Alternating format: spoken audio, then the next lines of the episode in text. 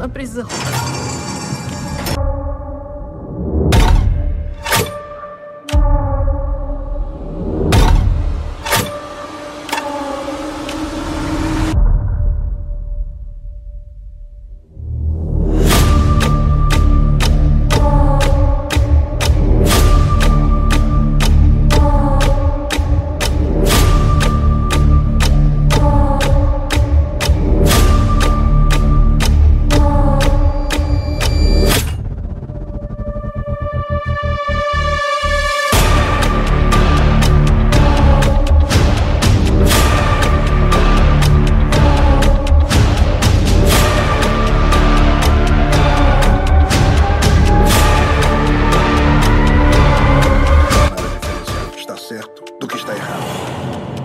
Talvez por isso esteja aqui.